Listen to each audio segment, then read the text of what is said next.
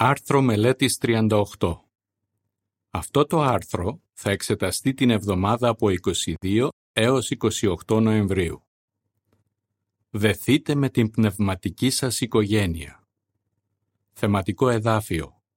Ανεβαίνω στον πατέρα μου και πατέρα σας. Ιωάννης είκοσι δεκαεπτά. Ύμνος τρία. Σιγουριά μας, ελπίδα μας, δύναμή μας.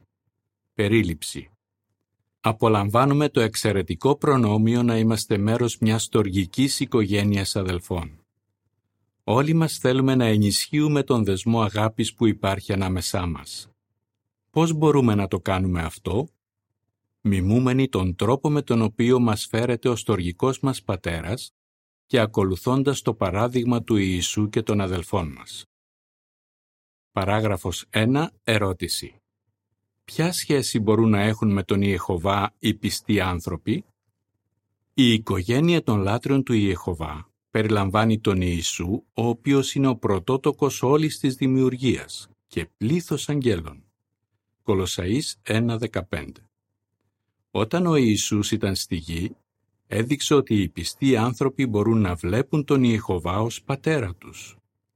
Μιλώντας στους μαθητές του, ο Ιησούς αναφέρθηκε στον Ιεχωβά ως πατέρα του και πατέρα τους. Ιωάννης είκοσι δεκαεπτά. Επίσης, όταν αφιερωνόμαστε στον Ιεχωβά και βαπτιζόμαστε, γινόμαστε μέρος μιας στοργικής οικογένειας αδελφών.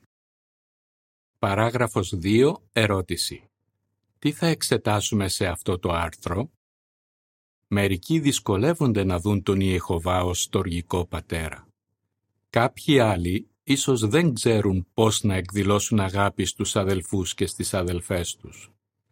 Σε αυτό το άρθρο θα εξετάσουμε πώς μας βοηθάει ο Ιησούς να βλέπουμε τον Ιεχωβά ως στοργικό πατέρα, τον οποίο μπορούμε να πλησιάσουμε. Θα δούμε επίσης τρόπους με τους οποίους μπορούμε να μιμούμαστε τον Ιεχωβά στη συμπεριφορά μας προς τους αδελφούς και τις αδελφές μας. Ο Ιεχωβά θέλει να τον πλησιάσετε. Παράγραφος τρία. Ερώτηση. Πώς μας φέρνει πιο κοντά στον Ιεχωβά η υποδειγματική προσευχή? Ο Ιεχωβά είναι στοργικός πατέρας. Ο Ιησούς θέλει να βλέπουμε τον Ιεχωβά όπως και εκείνος, ως θερμό και στοργικό γονέα που είναι εύκολο να τον πλησιάσουμε και όχι ως ψυχρό αφέντη. Αυτό φαίνεται από το τι δίδαξε ο Ιησούς τους μαθητές του να λένε όταν προσεύχονται. Άρχισε την υποδειγματική προσευχή με τα λόγια «Πατέρα μας» Ματθαίος έξι εννιά. Ο Ιησούς θα μπορούσε να μας δώσει την οδηγία να αποκαλούμε τον Ιεχωβά παντοδύναμο, δημιουργό ή βασιλιά της αιωνιότητας, τίτλοι που αρμόζουν στον Ιεχωβά και αναφέρονται στην Αγία Γραφή. Γένεση σαράντα εννιά είκοσι πέντε, Ισαΐας σαράντα είκοσι οκτώ και πρώτη Τιμόθεο ένα δεκαεπτά. Ο Ιησούς όμως χρησιμοποίησε τον όρο «πατέρας», ο οποίος φανερώνει οικειότητα. Παράγραφος τέσσερα. Ερώτηση. Πώς ξέρουμε ότι ο Ιεχωβά θέλει να τον πλησιάσουμε? Μήπως δυσκολεύεστε να δείτε τον Ιεχωβά ως στοργικό πατέρα? Μερικοί από εμάς δυσκολεύονται. Ίσως δεν μπορούμε να συλλάβουμε την ιδέα ενός στοργικού γονέα επειδή είχαμε οδυνηρά παιδικά χρόνια. Πόσο παρηγορητικό είναι να ξέρουμε ότι ο Ιεχωβά καταλαβαίνει απόλυτα τα αισθήματά μας. Εκείνος θέλει να είναι κοντά μας. Γι' αυτό ο λόγος του μας παροτρύνει. Πλησιάστε τον Θεό και Αυτός θα πλησιάσει εσάς. Ιακώβου τέσσερα οκτώ. Ο Ιεχωβά μας αγαπάει και προσφέρεται να είναι ο καλύτερος πατέρας που θα μπορούσαμε ποτέ να έχουμε. Παράγραφος πέντε. Ερώτηση. Σύμφωνα με το εδάφιο Λουκάς δέκα είκοσι δύο, πώς μπορεί να μας βοηθήσει ο Ιησούς να πλησιάσουμε περισσότερο τον Ιεχωβά? Ο Ιησούς μπορεί να μας βοηθήσει να πλησιάσουμε περισσότερο τον Ιεχωβά. Γνωρίζει τον Ιεχωβά τόσο καλά και αντανακλά τις ιδιότητές του τόσο τέλεια, ώστε είπε «Όποιος έχει δει εμένα, έχει δει και τον Πατέρα». Ιωάννης δεκατέσσερα εννιά. Σαν μεγαλύτερος αδελφός, ο Ιησούς μας διδάσκει πώς να δείχνουμε σεβασμό και υπακοή στον Πατέρα μας, πώς να αποφεύγουμε να τον δυσαρεστούμε και πώς να κερδίσουμε την επιδοκιμασία του. Αλλά το πόσο καλοσυνάτος και στοργικός είναι ο Ιεχωβά φαίνεται ιδιαίτερα από την πορεία της ζωής του Ιησού στη γη. Το εδάφιο Λουκάς δέκα είκοσι δύο αναφέρει «Όλα έχουν παραδοθεί σε εμένα από τον Πατέρα μου και κανείς δεν γνωρίζει ποιος είναι ο Υιός εκτός από τον Πατέρα και κανείς δεν γνωρίζει ποιος είναι ο Πατέρας εκτός από τον Υιό και εκείνον στον οποίο ο Υιός θέλει να τον αποκαλύψει». Ας εξετάσουμε μερικά παραδείγματα. Παράγραφος έξι. Δώστε παραδείγματα για το πώς άκουγε ο Ιεχωβά τον Ιησού. Ο Ιεχωβά ακούει τα παιδιά του όταν του μιλούν. Σκεφτείτε πώς άκουγε τον πρωτότοκο γιο του. Ο Ιεχωβάς σίγουρα άκουσε τις πολλές προσευχές που ανέπεμψε ο γιος του όταν βρισκόταν στη γη. Άκουσε τον Ιησού να προσεύχεται για βαρισίμαντες αποφάσεις, όπως η επιλογή των δώδεκα Αποστόλων του. Τον άκουσε επίσης να προσεύχεται όταν βρισκόταν σε οδύνη. Λίγο πριν προδοθεί, ο Ιησούς προσευχήθηκε ένθερμα στον Πατέρα του για τη δύσκολη δοκιμασία που τον περίμενε. Ο Ιεχωβά όχι μόνο άκουσε την προσευχή του, αλλά έστειλε και έναν άγγελο για να ενισχύσει τον αγαπητό του γιο. Τα ακόλουθα αποτελούν περιγραφή της εικόνας που εξετάζεται σε συνδυασμό με την παράγραφο έξι. Ο Ιεχωβά έστειλε έναν άγγελο για να ενισχύσει τον Ιησού στον κήπο της Γεθσιμανή. Η λεζάντα αναφέρει «Ως στοργικός πατέρας, ο Ιεχωβά ενίσχυσε τον γιο του μέσω ενός αγγέλου». Παράγραφος επτά. Ερώτηση. Πώς πρέπει να νιώθουμε γνωρίζοντας ότι ο Ιεχωβά ακούει τις προσευχές μας? Σήμερα, ο Ιεχωβά συνεχίζει να ακούει τις προσευχές των υπηρετών του και απαντάει στον κατάλληλο καιρό και με τον καλύτερο δυνατό τρόπο. Δείτε πώς το διαπίστωσε αυτό μια αδελφή στην Ινδία. Αντιμετώπιζε σοβαρά συναισθηματικά προβλήματα και προσευχόταν ένθερμα στον Ιεχωβά για αυτό το ζήτημα. Η ίδια γράφει «Το πρόγραμμα του Μαΐου δύο χιλιάδες δεκαεννιά στο τζέι ντάμπλιου Broadcasting για το πώς να αντιμετωπίζουμε την ανησυχία και το άγχος ήταν ακριβώς ό,τι χρειαζόμουν. Ήταν απάντηση στις προσευχές μου». Παράγραφος οκτώ. Ερώτηση. Με ποιους τρόπους έδειχνε αγάπη ο Ιεχωβά για τον Ιησού? Ο Ιεχωβά μας αγαπάει και νοιάζεται για εμάς, όπως αγαπούσε τον Ιησού και νοιαζόταν για εκείνον στη διάρκεια του δύσκολου επίγειου διορισμού του. Φρόντιζε για κάθε πνευματική, συναισθηματική και ηλική ανάγκη του Ιησού και δεν δίστασε να εκφράσει την αγάπη του και την επιδοκιμασία του για τον γιο του.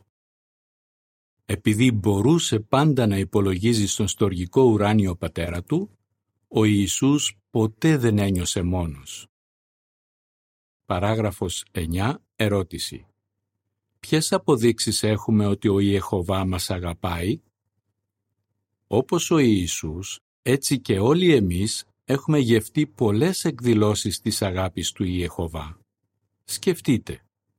Ο Ιεχωβά μας έλκυσε κοντά του και μας έχει χαρίσει μια στοργική και ενωμένη πνευματική οικογένεια, η οποία μας δίνει χαρά και μας βοηθάει να καλύπτουμε τις συναισθηματικές μας ανάγκες.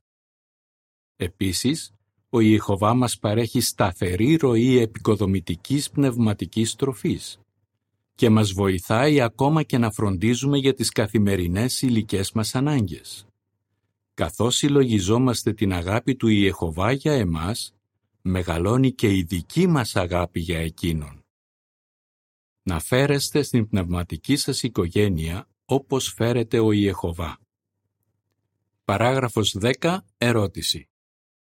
Τι μπορούμε να μάθουμε από τον τρόπο με τον οποίο φέρεται ο Ιεχωβά στους αδελφούς και στις αδελφές μας? Ο Ιεχωβά αγαπάει τους αδελφούς και τις αδελφές μας. Αλλά εμείς μπορεί να μην το βρίσκουμε πάντοτε εύκολο να νιώθουμε αγάπη για τα μέλη της πνευματικής μας οικογένειας και να την εκδηλώνουμε. Στο κάτω-κάτω προερχόμαστε από πολλούς διαφορετικούς πολιτισμούς και έχουμε ποικίλο υπόβαθρο. Επίσης, όλοι κάνουμε λάθη που εκνευρίζουν και απογοητεύουν τους άλλους. Ωστόσο, μπορούμε να συμβάλλουμε στην αγάπη της πνευματικής μας οικογένειας. Πώς? Δείχνοντας αγάπη στους αδελφούς και στις αδελφές μας, όπως ο πατέρας μας. Ας δούμε τι μπορούμε να μάθουμε από το παράδειγμα του Ιεχωβά. Παράγραφος έντεκα. Ερώτηση. Πώς αντανακλούσε ο Ιησούς την τρυφερή συμπόνια του Ιεχωβά? Ο Ιεχωβά δείχνει τρυφερή συμπόνια. Λουκάς ένα εβδομήντα οκτώ. Το συμπονετικό άτομο στενοχωριέται όταν βλέπει ανθρώπους να υποφέρουν.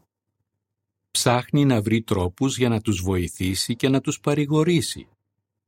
Με τον τρόπο με τον οποίο φερόταν στους ανθρώπους, ο Ιησούς αντανακλούσε το ενδιαφέρον του Ιεχωβά για αυτούς. Σε κάποια περίπτωση, βλέποντας τα πλήθη, τα σπλαχνίστηκε, επειδή ήταν γδαρμένοι και παραπεταμένοι σαν πρόβατα χωρίς βοσκό. Ματθαίος εννιά τριάντα έξι.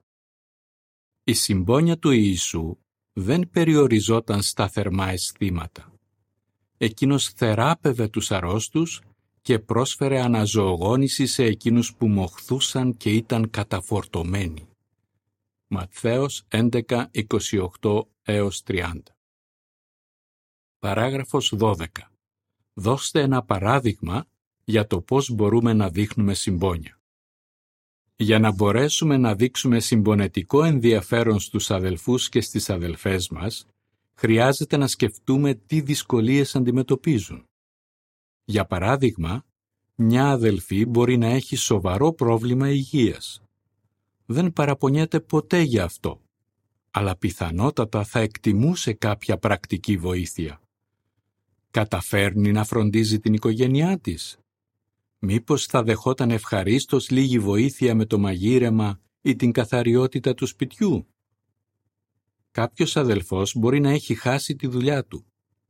Μήπως ένα μικρό χρηματικό δώρο που ίσως δίνεται ανώνυμα θα τον βοηθούσε να τα βγάλει πέρα μέχρι να βρει άλλη δουλειά? Παράγραφοι δεκατρία και δεκατέσσερα. Ερώτηση. Πώς μπορούμε να είμαστε γενναιόδωροι σαν τον Ιεχωβά? Ο Ιεχωβά είναι γενναιόδωρος. Δεν πρέπει να περιμένουμε να μας ζητήσουν οι αδελφοί και οι αδελφές μας βοήθεια για να τους δείξουμε συμπόνια. Σαν τον Ιεχωβά μπορούμε να παίρνουμε την πρωτοβουλία. Εκείνος κάνει τον ήλιο να ανατέλει σε εμάς καθημερινά, χωρίς καν να του το ζητήσουμε. Και η θερμότητα του ήλιου συντηρεί τους πάντες, όχι μόνο όσους είναι ευγνώμονες. Δεν συμφωνείτε ότι, προμηθεύοντας για τις ανάγκες μας, ο Ιεχωβά εκδηλώνει την αγάπη του για εμάς? Πόσο αγαπάμε τον Ιεχωβά που είναι τόσο καλοσυνάτος και γενναιόδωρος. Μιμούμενοι τον ουράνιο πατέρα τους, πολλοί αδελφοί και αδελφές μας παίρνουν την πρωτοβουλία στην εκδήλωση γενναιοδωρίας. Για παράδειγμα, το δύο χιλιάδες δεκατρία, ο υπερτυφώνας Χαϊγιάν προξένησε τρομερές καταστροφές στις Φιλιππίνες. Πολλοί αδελφοί και αδελφές έχασαν το σπίτι τους και τα αποκτήματά τους. Αλλά η πνευματική τους οικογένεια από όλο τον κόσμο έσπευσε να τους στηρίξει. Πολλοί συνεισέφεραν χρήματα ή συμμετείχαν σε ένα τεράστιο οικοδομικό έργο που είχε ως αποτέλεσμα την επισκευή ή την ανοικοδόμηση σχεδόν επτακόσιων πενήντα σπιτιών σε λιγότερο από έναν χρόνο. Στη διάρκεια της πανδημίας της νόσου κόβιντ δεκαεννιά, οι μάρτυρες εργάστηκαν σκληρά για να στηρίξουν τους αδελφούς και τις αδελφές τους. Όταν σπεύδουμε να στηρίξουμε την πνευματική μας οικογένεια, δείχνουμε ότι την αγαπάμε. Τα ακόλουθα αποτελούν περιγραφή της εικόνας που εξετάζεται σε συνδυασμό με τις παραγράφους δώδεκα έως δεκατέσσερα. Στη διάρκεια της πανδημίας της νόσου κόβιντ δεκαεννιά, πολλά άτομα εργάστηκαν για να προετοιμάσουν και να διανύμουν τρόφιμα. Η λεζάντα αναφέρει «Να μιμήστε τον Ιεχωβά, δείχνοντας συμπόνια και γενεοδωρία στους αδελφούς και στις αδελφές σας». Παράγραφοι δεκαπέντε και δεκαέξι. Ερώτηση. Σύμφωνα με το εδάφιο Λουκάς έξι τριάντα έξι, ποιος είναι ένας σημαντικός τρόπος με τον οποίο μπορούμε να μιμούμαστε τον ουράνιο πατέρα μας? Ο Ιεχωβά είναι ελεήμων και συγχωρητικός. Το εδάφιο Λουκάς έξι τριάντα έξι αναφέρει «Να είστε ελεήμονες, όπως ο πατέρας σας είναι ελεήμων». Καθημερινά λαβαίνουμε έλεος από τον ουράνιο πατέρα μας.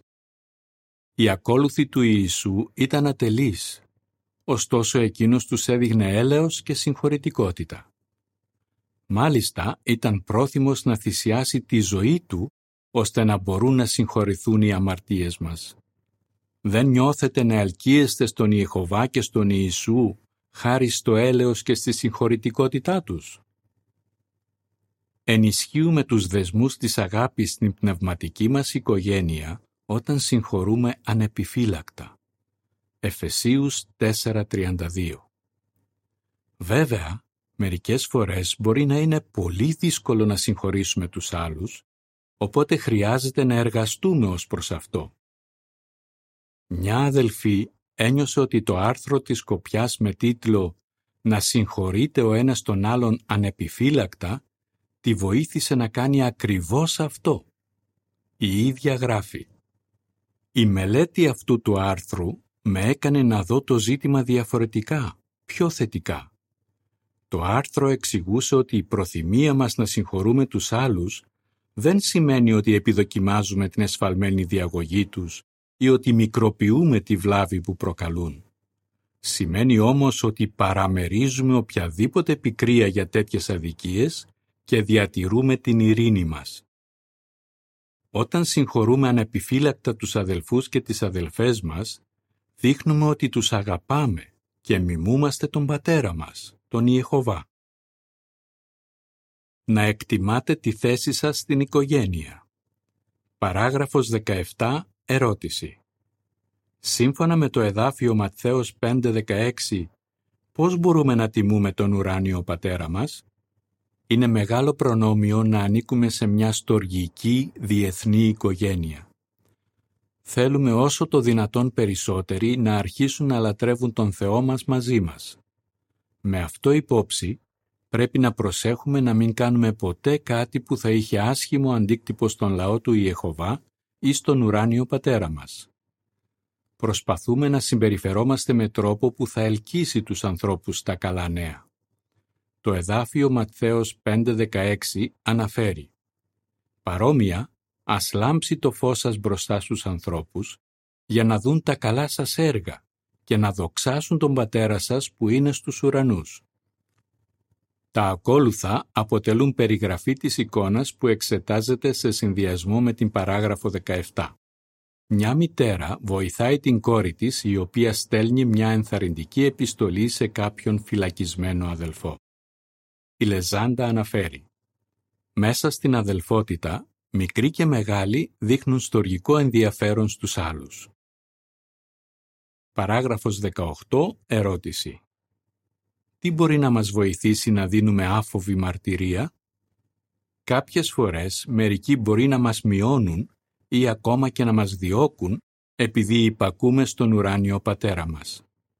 Τι γίνεται αν νιώθουμε φόβο όταν μιλάμε στους άλλους για τις πεποιθήσεις μας? Μπορούμε να είμαστε βέβαιοι ότι ο Ιεχωβά και ο Υιός Του θα μας βοηθήσουν. Ο Ιησούς διαβεβαίωσε τους μαθητές Του ότι δεν χρειαζόταν να ανησυχούν για το πώς θα μιλήσουν ή τι θα πούν. Τους εξήγησε «Αυτό που θα πείτε θα σας δοθεί εκείνη την ώρα, διότι εκείνοι που μιλούν δεν είστε απλώς εσείς, αλλά το πνεύμα του πατέρα σας είναι που μιλάει χρησιμοποιώντας εσάς». Ματθαίος δέκα, δεκαεννιά και είκοσι. Παράγραφος δεκαεννιά. Αναφέρεται ένα παράδειγμα κάποιου που έδωσε θαραλέα μαρτυρία. Σκεφτείτε το παράδειγμα του Ρόμπερτ. Λίγο καιρό αφότου είχε αρχίσει μελέτη και ενώ είχε περιορισμένη βιβλική γνώση, εμφανίστηκε ενώπιον ενός στρατοδικείου στη Νότια Αφρική. Εξήγησε με τόρμη στο δικαστήριο ότι ήθελε να παραμείνει ουδέτερος λόγω της αγάπης του για τους χριστιανούς αδελφούς του.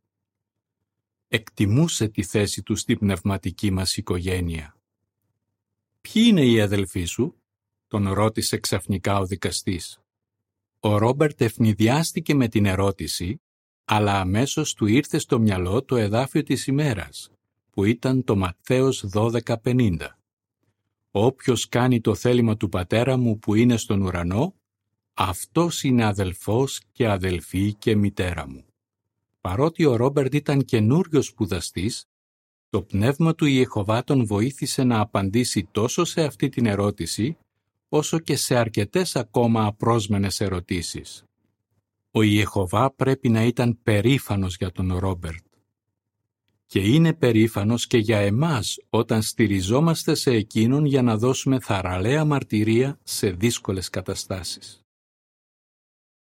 Παράγραφος είκοσι. Ερώτηση. Τι πρέπει να είμαστε αποφασισμένοι να κάνουμε? Ιωάννης δεκαεπτά, έντεκα και δεκαπέντε.